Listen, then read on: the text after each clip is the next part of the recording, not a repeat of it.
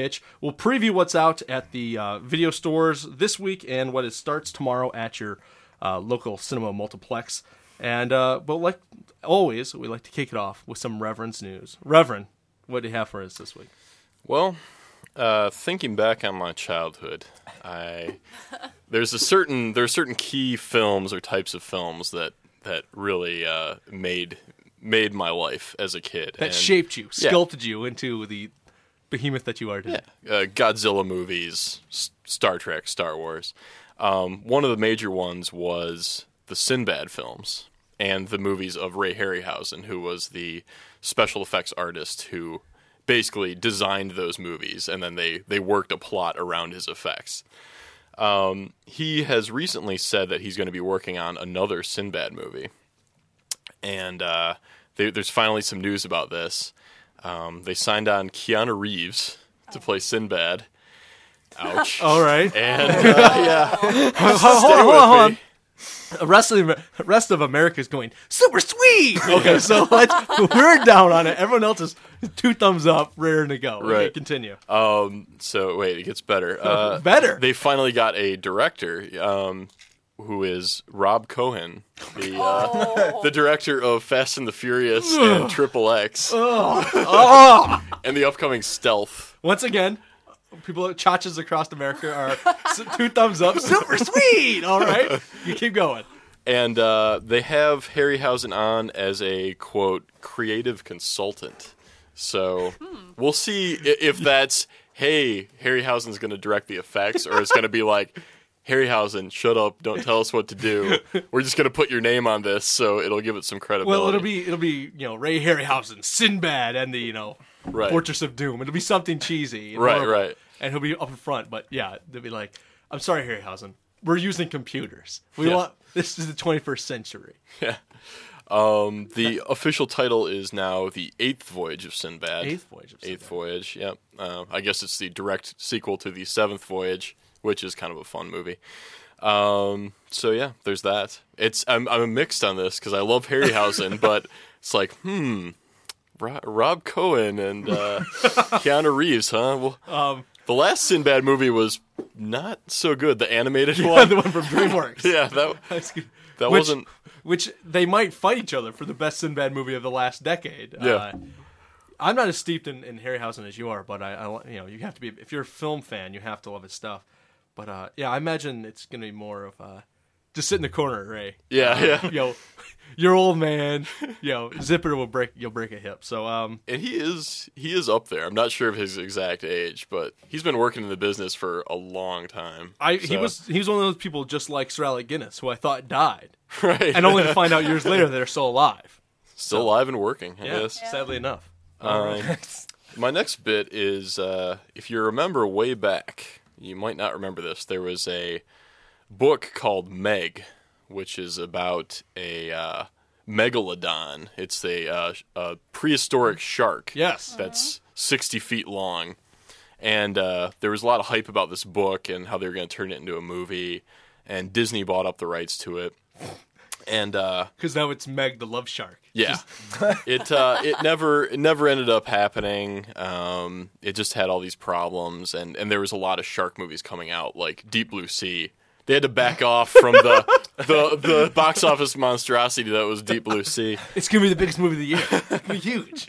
So uh, finally, uh, Guillermo del Toro happened upon this script uh, based on the book, and he thought it was really good. Like some dude gave it to him at some comic convention or The something. Scripts Fairy. Yeah, and he was like, "Wow, this is really cool. I'd like to produce this." So he gave it to Jan de Bont, director of Speed and Twister, and now they are going to make it into a film. Although um, the rights just uh, left Disney recently, and it got picked up by New Line. So New Line will probably do it upright, as opposed to Disney just sitting on it. But uh, think that's kind of interesting. I mean, Jan de Bont, uh, I don't think he's a great director, but he's he's pretty solid with like big spectacle kind of stuff. So He's over the top. yeah, he's he, uh, like House on Haunted Hill or the, the Haunting. Yeah. that's not really his what he should be doing. He should be doing movies like Speed and Twister, where it's just big and you know it's meant to be seen in the theater. So Mm-hmm. Big, six- loud, six- gaudy, Yeah. fun time. sixty foot shark. the shark does kill a lot of people. Is that like the idea? No, uh, a boy, a boy befriends it. they, they put a saddle on the shark. That's why it was gonna be Meg the love shark. does it like jump over a wall at the Yeah. end? Or... Oh, it's just like Shamu. they, they train him at Okay. SeaWorld. It's, yeah, I said no. it's gonna be great. Hopefully, as large as he is, he eats entire ships. yeah. No more this like one person at a time, you know, naked swimmer. Like, oh, what's happening to her? It's like, no, she's engulfed by a giant shark. Yep. The way the Lord intended. Man. I've heard of these. I've, I've heard of the book. Uh, Yeah. It's supposed to be very cool. That's very nice. So, right. Yeah. Um, uh, the other thing is there's, I mean, there's a million remakes being planned at all times. I could, I could mention prequels. them. I could mention new remakes every week. As Uh, well, you sh- as you should. as I should. Uh, you know, let's. I'll throw one out there. Strangers on a Train. They're talking about remaking that. Paris Hilton wants to remake some Marilyn Monroe movie. Because she's the new Marilyn Monroe. Yeah. Uh, we were we were incorrect by pl- saying that Pam Anderson is this generation's Marilyn Monroe. Well, that generation, which I think we belong to, is getting old and codgety, and we need to step aside and make way for Paris Hilton. She's the new Marilyn Monroe. But there, there was uh, one remake that kind of stood out as being potentially interesting. Is um, Brad Anderson, who directed The Machinist and Session Nine, uh, is wants to do a remake of George Romero's The Crazies, which is a a pretty fun movie uh, about this this outbreak of this this uh, disease that basically makes people insane, and they how the government tries to quarantine this town before the crazies get loose. and uh, it's No, uh, it, I just I haven't seen this film. uh-huh. It's a it's a serious. It's one of his. It's a dark horror kind of thing. It's I'm a just trying to serious. the tone. Yeah, it's a serious movie. I mean, there's Romero always has like a tongue in cheek element to his films, but um, yeah, extremely dark. Uh, it's fun because you're you're rooting. He makes you root for the infected people to get out of town, but at the same time knowing that that will doom the rest of the world. So you're kind of like you're you're conflicted in, on what you want to happen during the film. I'm just Um, gonna say a disease that's called the crazies. Well, I don't know if it's Not called, really it's that not called the okay. Crazies, but um, yeah. So it's it's a a classic movie. It's an extremely low budget movie. It was after Night of the Living Dead, but before Dawn, when he was making a bunch of like extremely small budgeted films. So there's there's some problems with it, most of which are are budgetary. Okay. Um, so you know, it's it's ripe for a, a remake. It could be done in an interesting way, I think. And was anyone attached? I, I guess I didn't catch that. Other than well, Brad Anderson Okay, so as the just Brad director, but other than that, no. no actors. That's what I anything. got so far. And my last little bit of news, Which is always the best. I, is always the best for me, anyway. And Um, only you. No one else. Yeah, cares. yeah, exactly. George, speaking of George Romero, he's uh, got the fourth film in the Dead series coming out, which I think they should promote it like Kill Bill, like the fourth Dead movie from Yes. George Romero. Uh, it's supposed to be coming out October twenty first. Just the other day, they bumped it uh, up to June 24th. So coming out pretty soon. They're happy For- about it. Yeah, yeah, Apparently they're, absolutely. they're impressed. So they're gonna have to start hyping that pretty soon because there's been no teasers or Nothing. posters or anything for it so far. What's the title? Oh, Land of the Dead. Oh. Yeah. They kind of ran out of the the, the time based Afternoon, like Well, they- brunch, brunch of the dead. Brunch. Time of the Dead. There was actually uh, the original uh, rumored title was Twilight of the Dead, but Ooh. but uh, Romero was like, I don't know, Twilight would imply that it's the end of the series, and I don't want to end just Yeah. yet. So So maybe the fifth one. yeah, exactly. Put that title down. Put it on a piece of paper. Put it in your wallet. Hold on to that for a few years. Because he realized later on that the Dead series is all he really has going for him. Yeah. Wasn't too impressed by the dark half or No, any of that. not much else when you think of George Romero. I don't think of the Crazies. I think of Yeah. the Dead trilogy. the the Reverend does, but other people don't really care about his other movies. George Romero, yeah, he directed the Crazies. What? What, the, what are you talking about? yes. All right, so very cool. Yeah, I had heard about that as well. I think that's really awesome. Yeah. All right, anything else, Reverend? No, that's all I got All right, right, and now. as always, I usually tack on a little thing that I found out that's not nearly as cool or as awesome. So, bear with me. Um, this has become a kind of a theme in the last few weeks to talk about how awesome Bruce Willis is on the show. Yeah. I just want to kind of put that out there, and uh, because his new movie Hostage came out, I didn't see it, but it's supposed to be kind of cool, kind of raw, which is always great.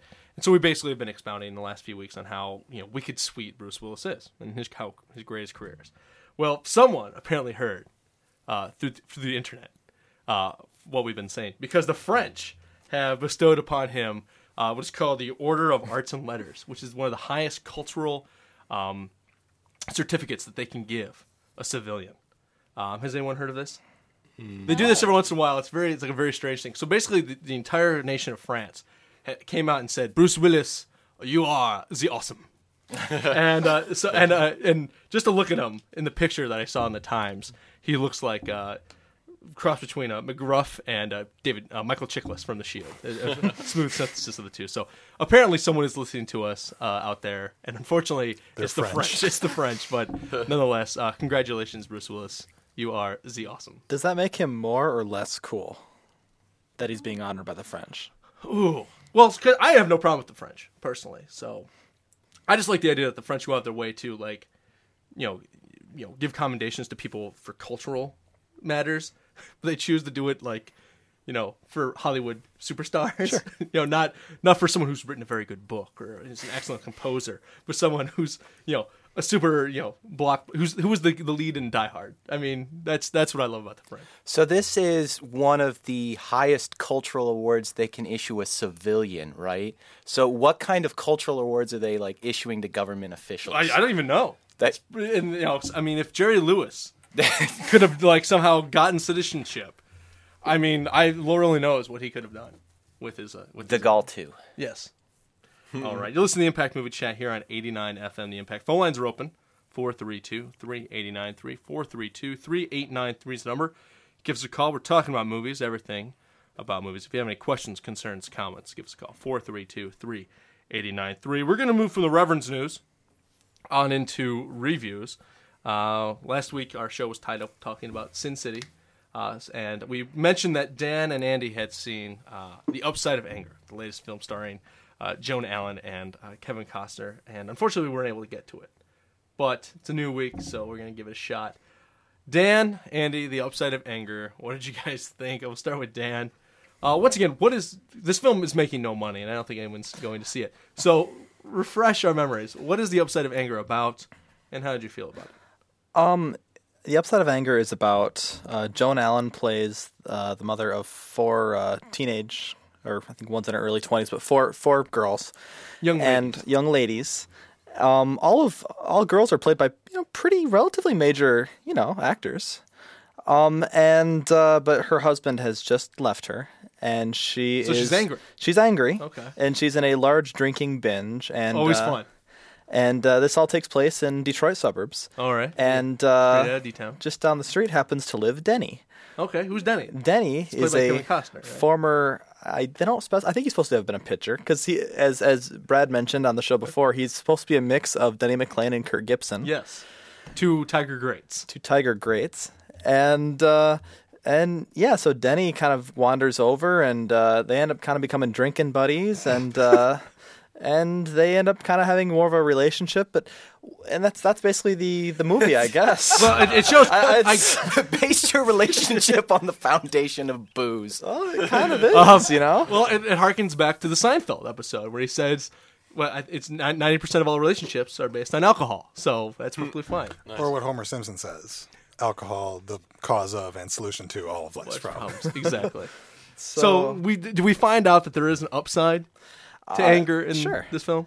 Yeah, I, I, I think you do. What's interesting about the movie, the the trailers that I saw really make it out to be a very whimsical uh, romantic comedy, and um, it, it does have comedic elements. And like, I I liked the movie. I thought it was I thought it was good, but it's really I would argue that it's really not a comedy. It's actually a lot of it's kind of bleak and kind of sad and and, and kind of dark. Okay. And uh, so the I think the ads are very misleading, though I can see probably why they did the ads the way they did. Even though the movie, I could see why the movie's grossing no money. I could. There's really not probably much of an audience for for the movie. One of the main uh, reasons is it's not on a lot of screens. right? The first, I think, two weeks it was out, it was only on a couple hundred screens. Um, but uh, I don't know. I liked it. I thought Costner and uh, Allen both gave uh, wonderful performances. I, th- I thought all the daughters uh, were were very good. I um, some reviews I had read said that they thought it was a weak script with good acting, but I actually thought it was a it was a good script. Um, I don't know. I, I wouldn't say it was a great movie, but I'd say uh, like a B plus. Like it was it was a solid movie. I, I And enjoyed the it. daughters are played by Alicia Witt, Yep, uh, um, Keri Russell. Keri Russell, Evan Rachel Woods, and and uh, Andy Erika uh, Christensen. Chick Chris- from Traffic. Yeah, Erika Christensen, Slim- poor Slim man's Fan. Julia Str- Stiles. Yeah. Okay. So, uh, but uh, I don't know. It's uh, it's a good movie. All right, Andy. Upside Yeah, well, I, I don't have a whole lot to say. I think uh, I think Dan summed it up pretty well. It's um it's nothing groundbreaking, but it was uh, it was cute. Uh, you know, equal dosage of of cute and dramatic and that kind of thing. A lot of people uh, who've seen it and enjoyed it didn't like the ending. There's a surprise that comes late in the game, um, but I actually really enjoyed that, and I thought it was very revealing about uh, the characters, especially the Joan Allen character, very much, and had a little little lesson. Doesn't it's not does, not to get doesn't get preachy or anything, but there's a little lesson, little hook at the end, which I which I enjoyed. Moral to the story. Very well, nice. and, and kind of building on what Andy was saying, a they really they lead you to think that a few things are going to happen, and uh, and that's about as much as I'll go into that. But they really he uh, Binder is that his name? The guy who Mike Binder, yeah. Mike Binder. He, uh, I think he just it's it's very subtle. A lot of the movie is very uh, very subtle. A lot of the, the plot points and, and where he makes you think it's going and where he actually takes you. It's uh it's good. I don't know. It's uh, it's it's clever in a good way. Okay. And you do see a lot of Detroit in the movie too, Gotta love both both suburban and the real Detroit. Okay. It's always good. And the riff is in the movie too. Oh yeah. Yeah, characters work at a radio station apparently. Okay. Oh or, yeah. He, Co- or Costner works at the radio station. Yeah, and Yeah, it's, and it's uh, the.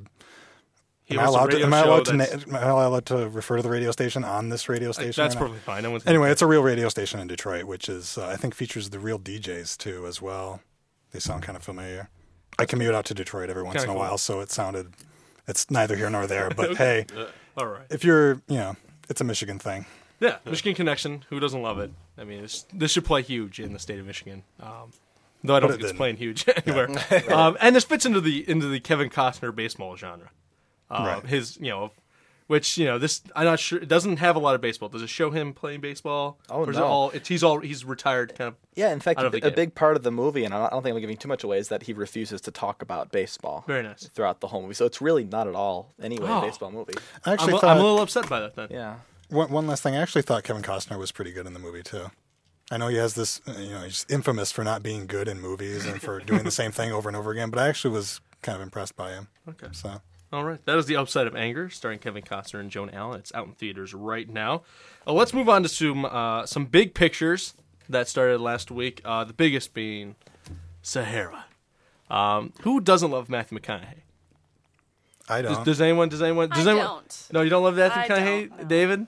I, I, I really haven't spent a lot of time in No reflection opinion? upon my feelings on Matthew McConaughey, but I guess if pressed, I would say no. I do not love. Him. No, Matthew probably not. Okay, down the Reverend. Uh, I'm all right with McConaughey. Yeah, you're, you're you're a little more. I'm more yay. yeah. okay. I'm more yay. I, I don't Okay. love him, but I like him. I think I like more Matthew McConaughey like on the Tonight Show or like the Daily Show. I like Matthew McConaughey the person more than Matthew McConaughey in film.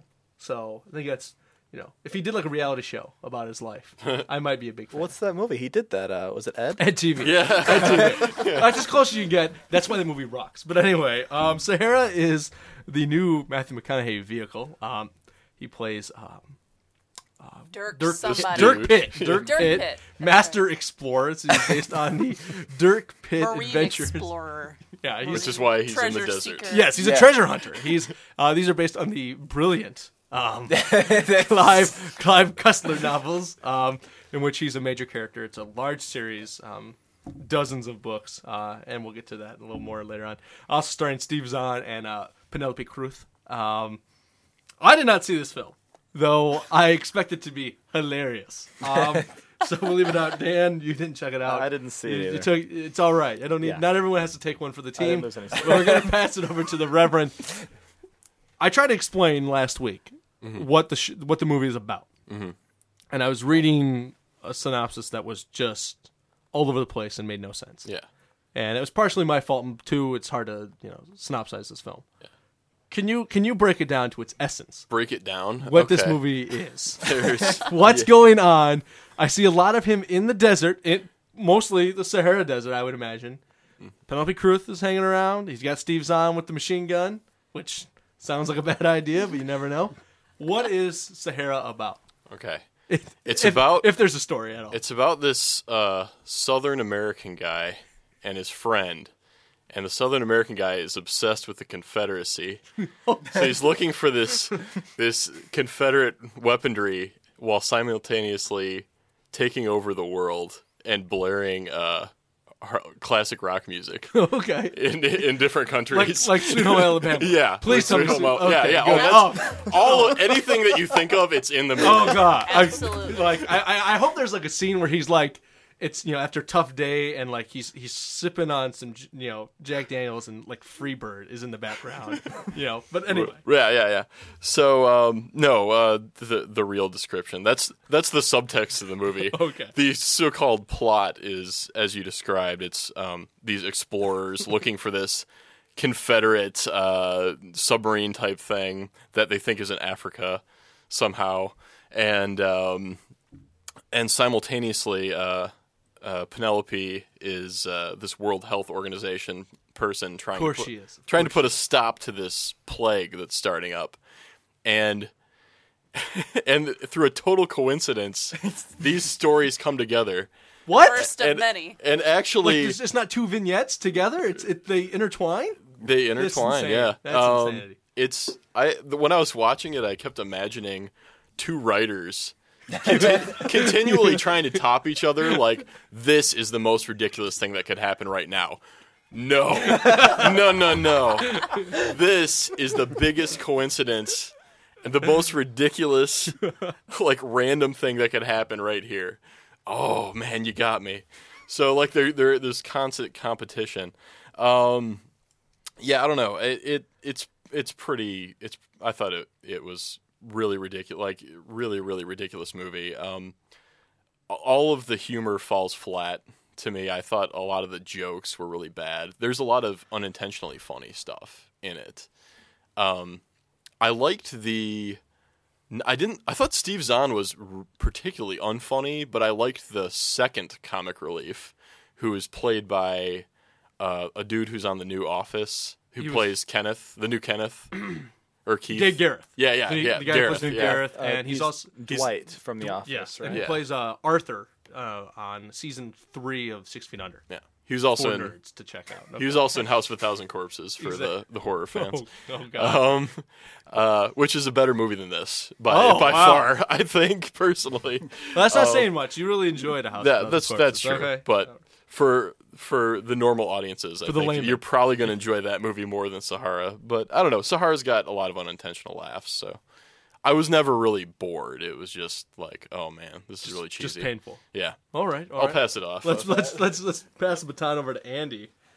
Sahara, you you were you gave me a, a nugget before the show, just a little bit, a taste, and uh, I I thought it was funny what you were telling me. So continue. Uh, well, I, I think I think Phil's spot on with his review. Um, I was bored a lot of the time, though. Uh, I thought a lot of the action scenes were were completely ridiculous. I mean, the whole thing's ridiculous. Obviously, I'm, I'm willing to forgive movies for their own ridiculousness if the directing and the performances are a little bit better, but they aren't. They're just really bad. And uh, this is probably the chachiest movie I've ever seen in the world. It So it should do is. excellent around here. It, I mean, it should. Uh, but yeah, I mean, just uh, again, so many things depend on serendipity, on, on just coincidences. You know, oh, this helicopter just happens to fly in front of the, you know, the the trajectory of a cannonball and uh, other ridiculous the time. things. I mean, like thousands of rounds of ammunition are fired, and none of them ever hit a target ever Okay. ever. And I mean, I've said that, and I say that with every action movie that I see. Oh my God, so many rounds are fired, and none of them ever hit the intended target. But there's a lot in this movie, and um, yeah, I thought the acting was really bad. Um, McConaughey was annoying. Uh, Steve Zahn was not funny, and unintentional, but unintentionally funny, in, in other parts. Not Steve Zahn, but things that were meant to be funny were not. And just as a whole, yeah, didn't like it. All right, Dave. Uh, yeah, it's it's not good. It's not good at all, and it's like two hours too. It Oh my. Yeah, it, it, which again, it's it would if I were to continue like my personal crusade that movies need to be shorter than they are. This would this is now right up in like current affairs exhibit A. Right, recently, Sahara came in at two hours and ten minutes, and this movie doesn't deserve to exist. And if it has to exist, it better be 82 minutes so that I can go home and recover quicker. But yeah, it's it's it's bad. It's it's really bad. It's yeah, it hurt.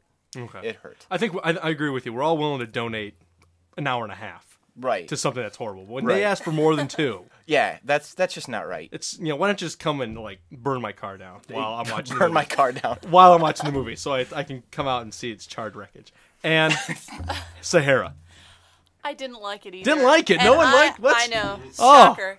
it was the number one movie in the theaters. I mean, how someone had to have enjoyed this film, and if, if you're that if you're that guy, there is that one guy out there. Four three two three eighty nine three. I I didn't. I, I'm not as much as a critic uh, of a critic as the rest of you, because I will say that I actually thought Steve Zahn was pretty funny sometimes. But there were a lot of amazing coincidences that had me laughing much harder than anything he ever said did. Plus, I don't see how it's possible that McConaughey and Penelope Cruz are dating because they had absolutely no chemistry whatsoever. It was so bland, and, and I'm a sucker for that kind of stuff. So it just it surprises me that they're actually dating in real life because they were just flat on oh, screen. They are. They are. I'm sorry, I never keep up with the. What happened to Tom Cruise? They broke up like a oh. year ago, dude. Oh, they did. Man. Never mind. Don't. Li- I don't know what. I don't know what's going oh, on. Oh. I gotta renew your s- subscription to the Star. Star. I'll, g- I'll get you. I'll re up that subscription of Us Weekly so that you can stay, keep your finger on the pulse of America, man. Okay, so they have no. They have McConaughey, Ruth. They're together in real life, but they have no chemistry on film. None. That's upsetting. Uh, I guess the only thing that's drawn me to this film is I imagine it to be so hilariously bad it really is. and just expected to be so over the top. It's this year's Raiders knockoff. You know, thank you. I would say, you know, Jewel of the Nile, Romancing the Stone, you know, The Mummy, The Mummy Returns for keeping that genre going. But uh, it seems like this year's uh, install installment. But uh, is it not at least a good time? Uh, two hours. I guess I did not realize it was that Yeah, long. it's better than two hours, and that's Oh. just not right. I I would honestly, in terms of recent terrible action movie that you're going to laugh at, and, nobody seems to have seen this except like a couple of the people in this room, is Torque from like a year or two back. That's the motorcycle Like seriously, okay. skip Sahara and go rent Torque because if that's what you want is like an awesomely bad action movie, then all that you need is Ice Cube saying things like "Me and Johnny Law ain't exactly on a first name basis." I have a I have a question for the panel. Has anyone actually read any of the Clive Cussler books? I haven't. oh, I of course no, Lord no, no. it's- Because I'm wondering just how seriously we're supposed to take this story. Because apparently, throughout the production of this movie, Cussler was on the set, on everyone's back, looking over everyone's shoulder, making sure this was just so and this was accurate and blah blah blah blah blah. It's it comes across as very Michael Crichton ish, which also is really annoying. yeah. So, I, I mean, but the movie, but serious. but My it- mom really likes the books, and that's why I refuse to read them. But okay, because that's This- it's, it's baffling because the movie is so bad. This is what, that- and I think I think Ann just put it onto an audience that we forget about. Moms, our mom's gonna like Sahara. My mom will But- love this movie. she was like, Dirk Pitt is awesome. yeah, But like, moms come out for like Clive Cussler stuff. I know he was on the set. You're you're right about this because he had final script approval, uh, I guess, for the film, and he's actually suing whatever studio for ten million dollars he's because. suing McConaughey. Doesn't McConaughey own the rights to this Oh, I'm not- series? I, think I, he does. I- Lord, I hope not. but he's very upset. Cussler is upset that they, um, that they went beyond the books. They went. They added. I don't. I think they kind of changed the tone to a degree. Um, I would imagine. I would hope uh, that. And so he's very upset because he believes that it'll it'll hurt his ability to write more of uh, these schlocky action adventure novels that he's popping out. You know, like for a year. Because because you know if an author's you know getting out is, is publishing something almost bi-monthly, they must be really good at their craft. um, anything else I'll about ask Sahara? Stephen King. I uh Yes, yeah I've, exactly. I've never read any of the Cussler books. I'm kind of interested, like Andy said, in the tone of the books. Like if if that story, I kept thinking when I was watching it, if this movie was a comedy, I would have liked it a lot more. Like if it was like Spies Like Us, Okay. I would have really liked the movie. Cut But out the it- pretext of being action adventure. Right. It's a comedy with action and adventure. Yeah, I've I've heard a little bit about the book, and it actually sounds more ridiculous than the movie. Like there's stuff they cut out that I was like, wow. That is crazy. I mean, I, I can't give it away because it it has to do with the plot of the film too. But it's like, wow, that is really ridiculous. So, No, I don't. I'm not sure what the tone is. yeah, I mean, I could I could accept it if it was like a made-for-television movie or something, Right. but not a major production that's what 130 million. Really? Yes, Really? very very Wow. expensive. Wow. Very- I, I I heard that the other day. That Well, it 130 shows. million. Let me tell you. that's a There huge you go. waste those, of Those, celluloid. ex- those explosions. are Yeah. Beautiful. Half of that was ammunition, right? Oh yeah. Ammunition costs. Oh god, it's yeah, very expensive film, making no money. Cussler's upset, wants even more money uh, on the back end now. Uh, yes, it doesn't seem like these are going to be a big success. But I, if I had to liken this to anything, it reminds me of that TNT movie that was out, uh, The Librarian, Oh yeah, with uh, Noah Wyle, which I didn't see. was quite quite bad. But I would put it in that genre. It's bad action that's just tries to be funny, but then again is completely unintentionally funny. That is Sahara. It is the number one movie uh, in the nation right now. So throughout the week, you probably have seen the commercials that are the number one movie is Sahara. So hopefully, uh, starting tomorrow, that'll that'll all go away. Um, Andy was able to check out the latest Woody Allen film, Melinda and Melinda. That's right. So first of all, what do you think of Mr. Allen? His, his latest string You know, of films. the whole uh, the whole hating on Woody Allen, you know, not as good as he used to be. Glory days are behind him. That argument's kind of tired, honestly. It really is, because I mean, whose glory days aren't behind them? Really? I mean, right now. I mean, I mean, Mine are. the folks. Well, I mean, it's, it's be realistic. This is the highlight of my life right here. That's kind of sad. Okay, but anyway, continue. well, uh, okay. I would say this is probably the best movie Allen's done in the last five or six years. Again, that's not saying much, but um, it's certainly the most original script he's written in a while. Uh, it starts out as this group of friends. They're in this bistro in New York City. Yeah, Wa- a Woody Allen movie I love New York City. okay. Can you believe it? Uh, and they're talking about, and one, uh, it's two playwrights apparently, and one is a comedy playwright, and the other one is more of a tragic, uh, you know, heavy drama playwright, and they're discussing. Uh, I guess the the value in in both genres and uh, how any story can how you can find tragedy and comedy in just about any story, and that's uh, and the movie proceeds to tell the same story twice. Wallace Shawn plays the comedy playwright, some other actors, I don't know, but anyway, it's the same story told twice. Once is tragedy and another is comedy. The tragedy sequence, uh, the tragedy story is basically like an Ingmar Bergman thing. Uh, again, that's Woody Allen at work for you. It's his hero, and and it's very heavy. The uh, the acting's pretty good, I suppose. Not the most convincing all the time, but uh, the comedy story, the comedy version, I preferred much more. Uh, even though it does star Will Ferrell and he's imitating Woody Allen throughout the whole thing, the one the one link between the two is Radha Mitchell, who plays the same the same character in both. And uh, it's too bad that this was released earlier in the year because if this had been uh, released in October or November, she'd probably be up for you know supporting actress or something like that. I mean, she'd have a, a genuine shot at it, I think.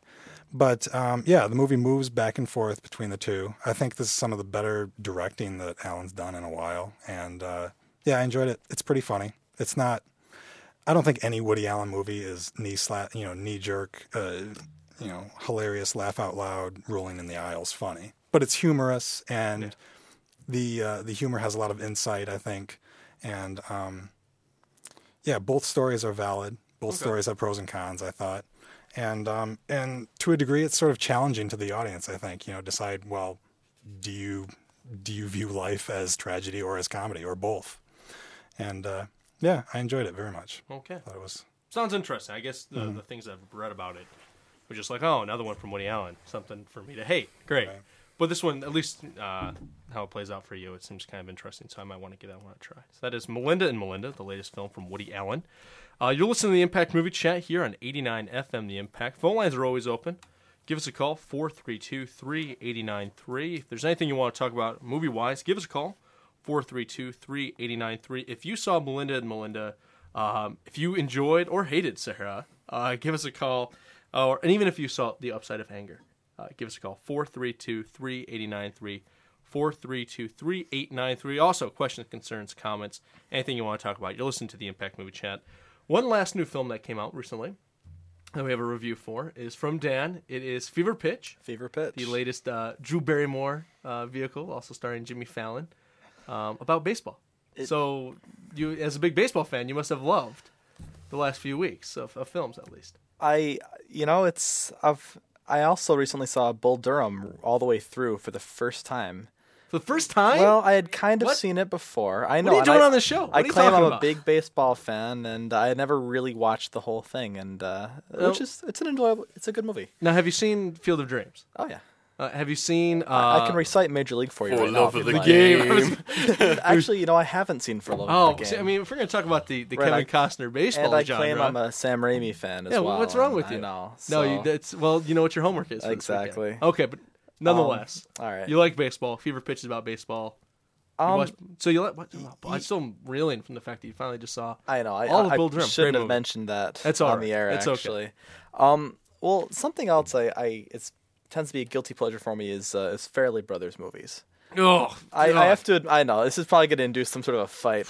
Um, It's gonna induce something.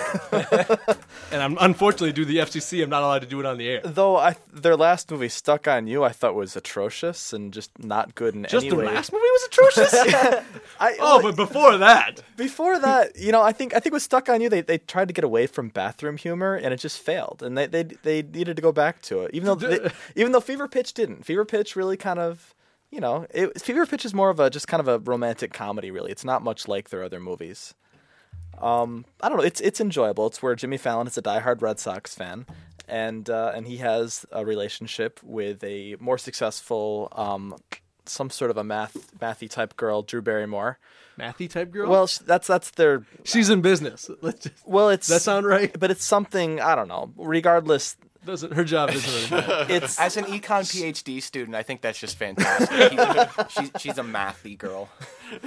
all right. So Okay, uh, so they they fall in love they they fall in love, but his But- obsession with the Red Sox gets in the way of their relationship. That's the movie. and dot dot dot, dot dot dot. hilarity ensues. Um, yeah, it's it's a cute movie. Um, and I I think I don't know. I guess Dave was saying that ESPN.com was uh, was ripping the movie. Was that yeah, true? they're pretty relentlessly, actually. Good. That's interesting to me. I, I mean, I wouldn't say it was a great movie, but I'd say I thought it was a cute movie, and uh, and I thought liking baseball helped. I, honestly, I didn't see where it really did baseball wrong at all. Or I, uh, I think that more the thing is is like if you if you do are like like for most baseball fans they're pretty freaking sick of hearing about the Red Sox being world champions, right? And then to have this movie come out right as the new season begins and we get into the thing where they hang the huge banner from the green monster you know world champion red sox.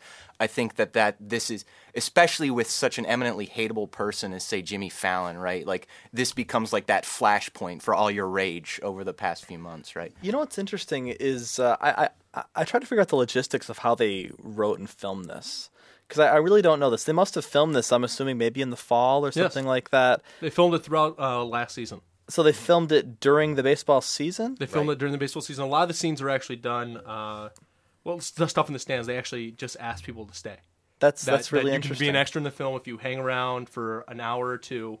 You know, don't do anything crazy, but just hang around. And they actually shoot. They have cameras that you know. They just use the cameras that are on the sidelines to shoot actual stuff. Well, really, for the movie to exist, there didn't have to be the Red Sox run at the World Series. Honestly, that really, it was kind of like they kind of like threw that in at the end and talked about it, but really, that wasn't actually part of the plot. Mm-hmm. It's a happy accident. honestly. they'd already It really- planned the film. They'd already right, had and, production and that's kind of what I figured because that was kind of thrown together, and that was actually even a little awkward. It almost would have been better if they would have lost. Oh. in in a weird way. Um, but uh, so I just think it. I don't know, but I I thought it was a cute movie. No, I, the thing for me, whether I can go see it or not, I just have to question. It, I love the Nick Hornby novel that this is loosely based on, Okay. which is about a, a teacher who his entire life is based around a football team, soccer, um, and it, it kind of uh, explains who he is and his obsession. It kind of runs his life and affects his relationships with women.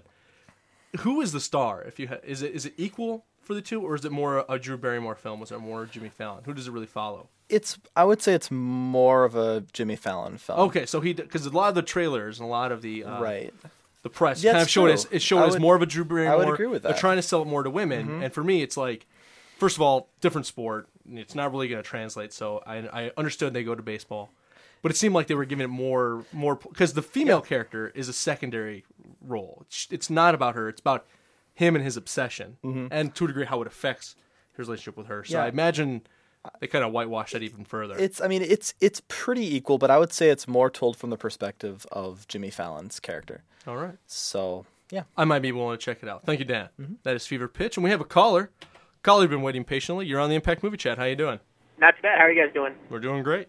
Good. Um, I have two. I have two things. First is uh, just a comment about Sahara, and the second thing is I have actually a, like a topic discussion for you guys. Okay. Well, what do you think about Sahara?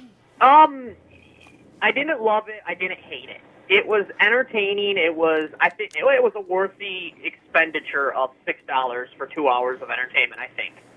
Um, Wow. Okay, that's that's bold. Okay.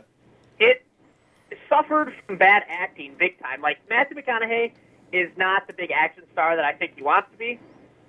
Maybe if you would have replaced him with somebody that a would have had a little bit more um, chemistry with Penelope Cruz and also had a little bit more chemistry with Steve Zahn, maybe it could have been a little better that way. Like Russell Crowe. Exactly. Um, I wouldn't go that far.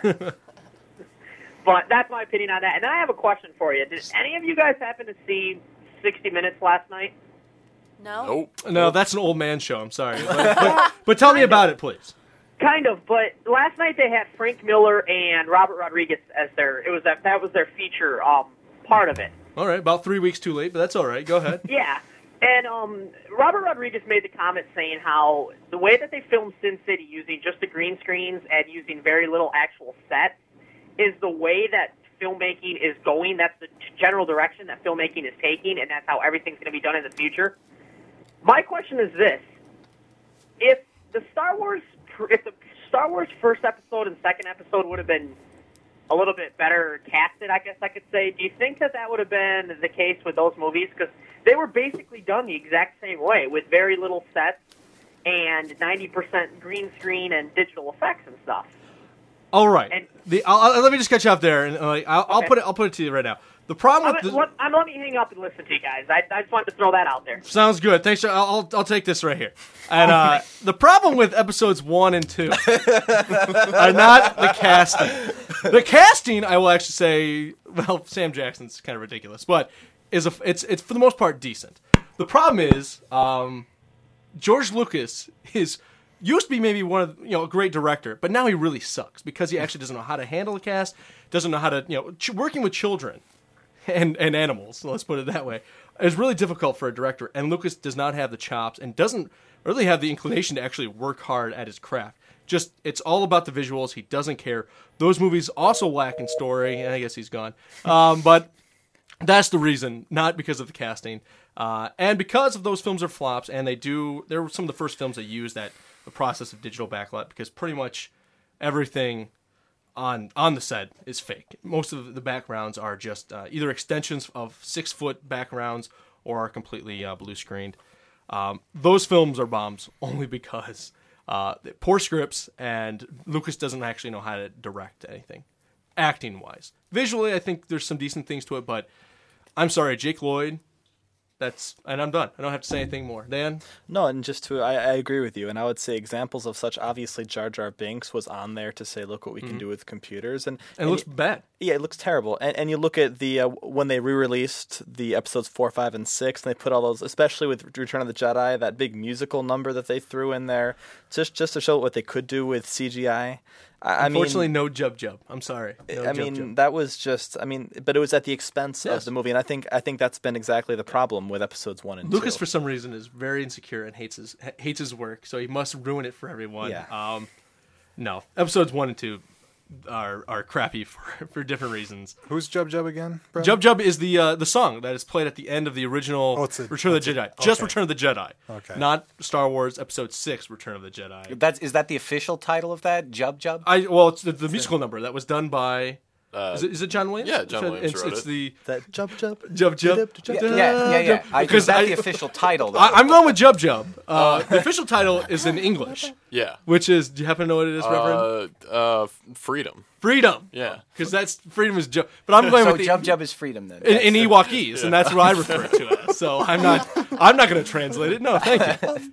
Brad's, Brad's actually set up, set up uh, you know, an authority file on, on the song as to what the proper title is on the internet. Job Job isn't free. All right. All right, we have another caller on the line. Caller, you're on the Impact Movie Chat. How you doing? Hi, how you guys doing? This is Jack. Jack, how you Jack. doing? Don't worry, Jack. I'm gonna do I know previews you, in a I- you already Okay. have, man. you already have. You're All doing right. a great job. Thank you. I, I just called because I had a comment about the Farrelly brothers, and I was surprised that you guys all seem so uh, biased, negative, negatively towards their movies. That that surprises me because. You know, don't judge me, please. But I, I like their movies. Oh my God, Jack. Yeah. No, it's Jack, I'm, I'm You like what you like, Jack. it's, it's no, first of all, nothing wrong. I actually don't mind s- their early films. I like Dumb and Dumber. I'm that. I'm I'm still gonna hold on to that. Is it a good movie? No, but I like. But I just I just feel for me, their films get worse and worse. It's like they instead of getting better, technically, how they shoot the film, they just seem to get sloppier and sloppier. That they really don't care. That they're willing to let you know.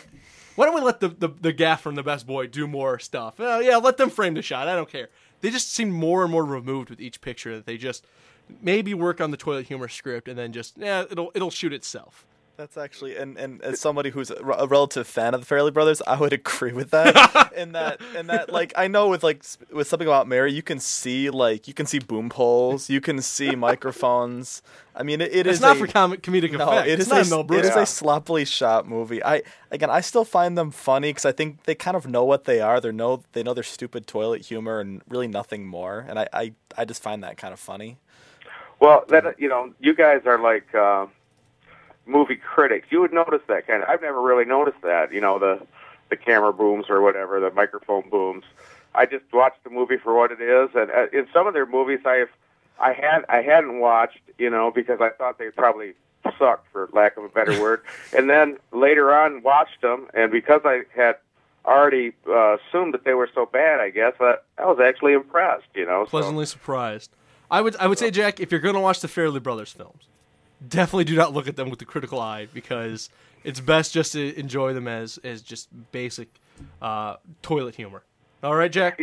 All right, hang around. We've got the uh, we got the previews coming up. Okay. All right, man. Thanks Thanks. for giving us a call, Reverend. I'll I'll throw a shout out to the Farrelly Brothers. Um, I haven't seen Stuck on You uh, or Fever Pitch, and I, I might have even missed another. Oh, I never saw Osmosis Jones. Oh, oh no. Um, but uh, I don't know. Their movies are funny. Yeah, I mean they're they are getting lazier. Like I've I've noticed that, but I I go to a comedy to laugh. And They make me laugh. Like Dumb and Dumber, I think is one of my favorite comedies of the last I don't know, fifteen how however long it came out ago. So 20. It would- 20 years of the last 20 years, I think it's one of the ones I've laughed at the most and am able to watch over and over again. And I still like There's Something About Mary. The uh, the kung fu thing in the restaurant in Dumb and Dumber is, is I like Oh. that. And- That was, that was funny. That is And great. Kingpin. I totally forgot about Kingpin. Yeah, I love yeah, Kingpin. Kingpin. And that's early. Those are on the, the Dumb and Dumber and Kingpin are on their, their first two films. And I just feel like after that, it's like pfft, these movies make themselves. They just they- instead of like pushing the envelope or like trying to like get like get a, a better made film, they just are like ah, we did two. That's nothing. thing I would Simple. Let's just write this down and slap it on celluloid. The thing I would say is Fever Pitch really is not anything like their other movies, and it's not a great movie, but it's Okay. it's really nothing like a Farrelly Brothers Ooh. movie. It's it's I don't know. It's just it's It's a chick flick. it is. It's it's more of a Nora Ephron kind of a movie, you know. Ooh, Maybe man. not quite that much, You but it's more of a. Nora Ephron. But it's more it's more in that ilk, I guess. All right, all right. All right, you're listening to Impact Movie Chat. You're on 89 FM. The Impact phone lines are always open 432 389 3. It's time to switch gears. And as, as for Jack, we do the previews. And we're, we're a public service announcement. That's what we do here on the show. We're just letting you know what's out so you can plan your weekend a little bit better. Three movies are brand new to the theater starting tomorrow. Well, at least locally. Um, two of these films have been in limited release throughout the nation for the last few weeks. They are the Amityville Horror, Millions, and the Ballad of Jack and Rose. Um, let's get into them. The Amityville Horror is rated R. It's from a. Um, he's pretty much a first-time feature director. He did a documentary about uh, about the South, living in the South, called I, I love this title, "Searching for the Wrong-Eyed Jesus." an interesting documentary title. Andrew Douglas, it's his first uh, feature film. This one stars uh, from Blade Trinity, Ryan Reynolds, that Dan uh, Dan and the Reverend really enjoyed. Uh, it's also got Melissa George and uh, Philip Baker Hall in this. Um, it's a fairly cheaply made film at 18 million. It's a remake of the 1979 film by Stuart Rosenberg of the same name. I'm not the biggest horror fan, and I can already tell right now I'm not going to check this out, but it seemed like it might be good for some scares. Everyone, how do you feel about it? Start over here with Ann and David. I want to see it. I'm looking forward to it. I like a good horror movie. All right. I, I really like the original Amityville Horror. I think that it was one of those things where when I was a kid, right, there were, you know, there are certain movies that you only see like you'll see like three minutes of because your parents are watching it past your bedtime, or you know you're visiting somebody and they're watching it, and you just see a, like a portion of it, right?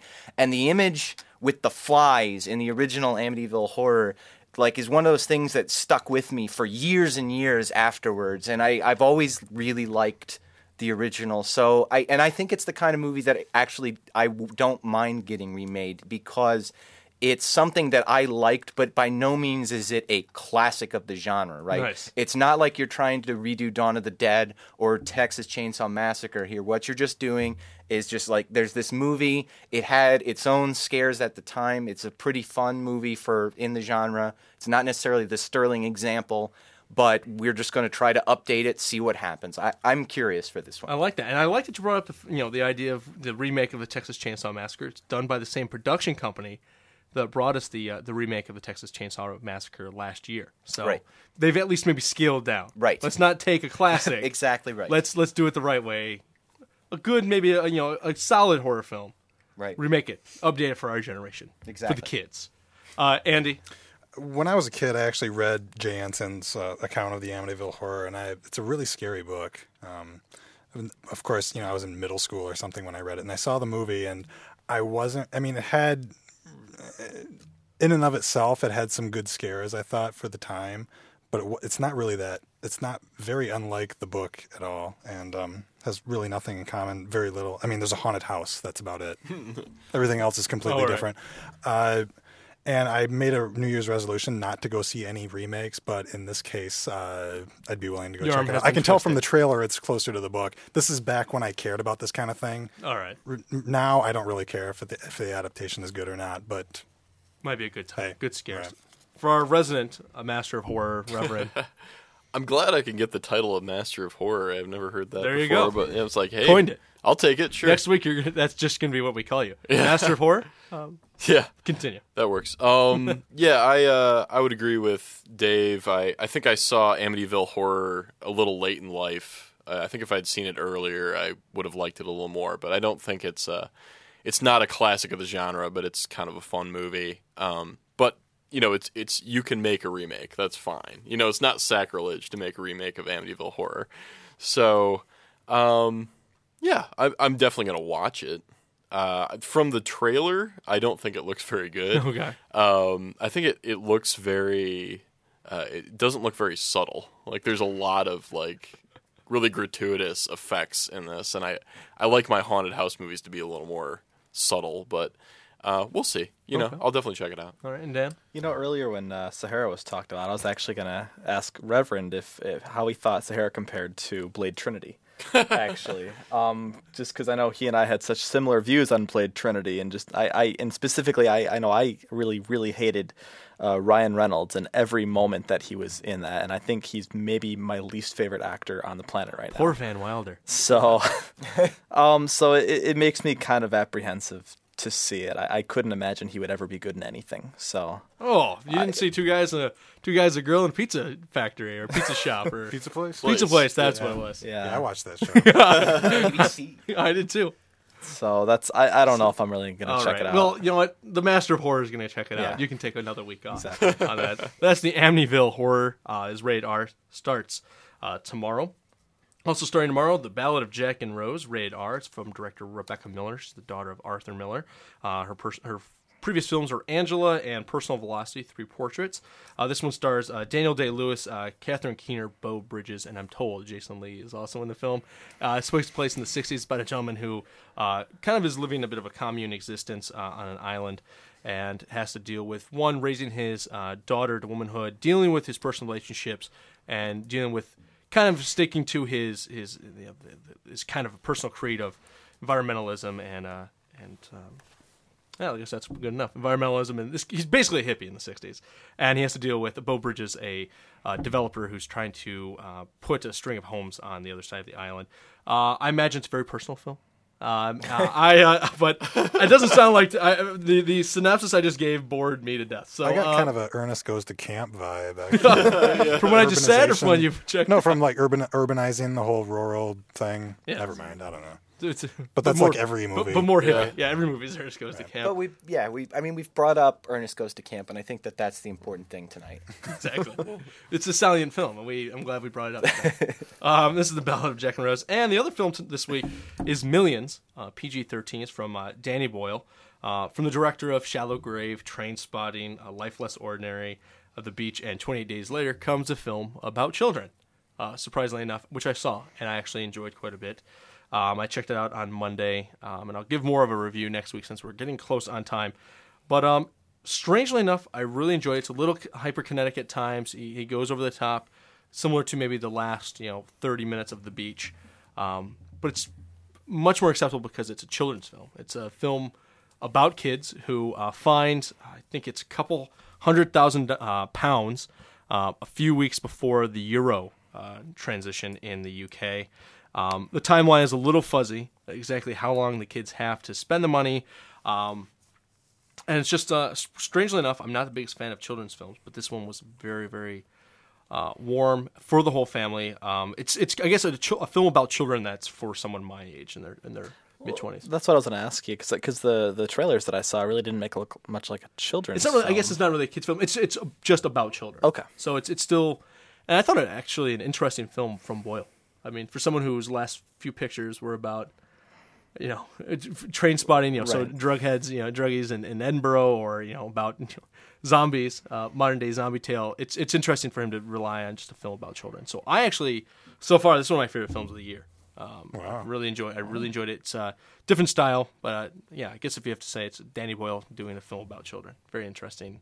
Uh, and I, I know it's a I know it's an original screenplay by Frank Boyce, who's written. He wrote Code Forty Six. He's written a lot. He's writ, he's written in just about every genre there is. So yeah, I'm I'm I'm ready for it. I'm down. Yeah. So ho- hopefully we'll have more reviews on that next week, and I can bounce it off someone. But I, I actually enjoyed it. It's one of my favorite films of the year so far. Then again, I really haven't gone to the theater that much this year. To put that out there. Uh, you listen to the Impact Movie Chat. We're almost out of time. I want to remind you to stick around. The basement is up next. If you love local music, and I know you do, uh, you want to stick around. The basement's up next, right after this. Um, any last words? Last bit for anybody?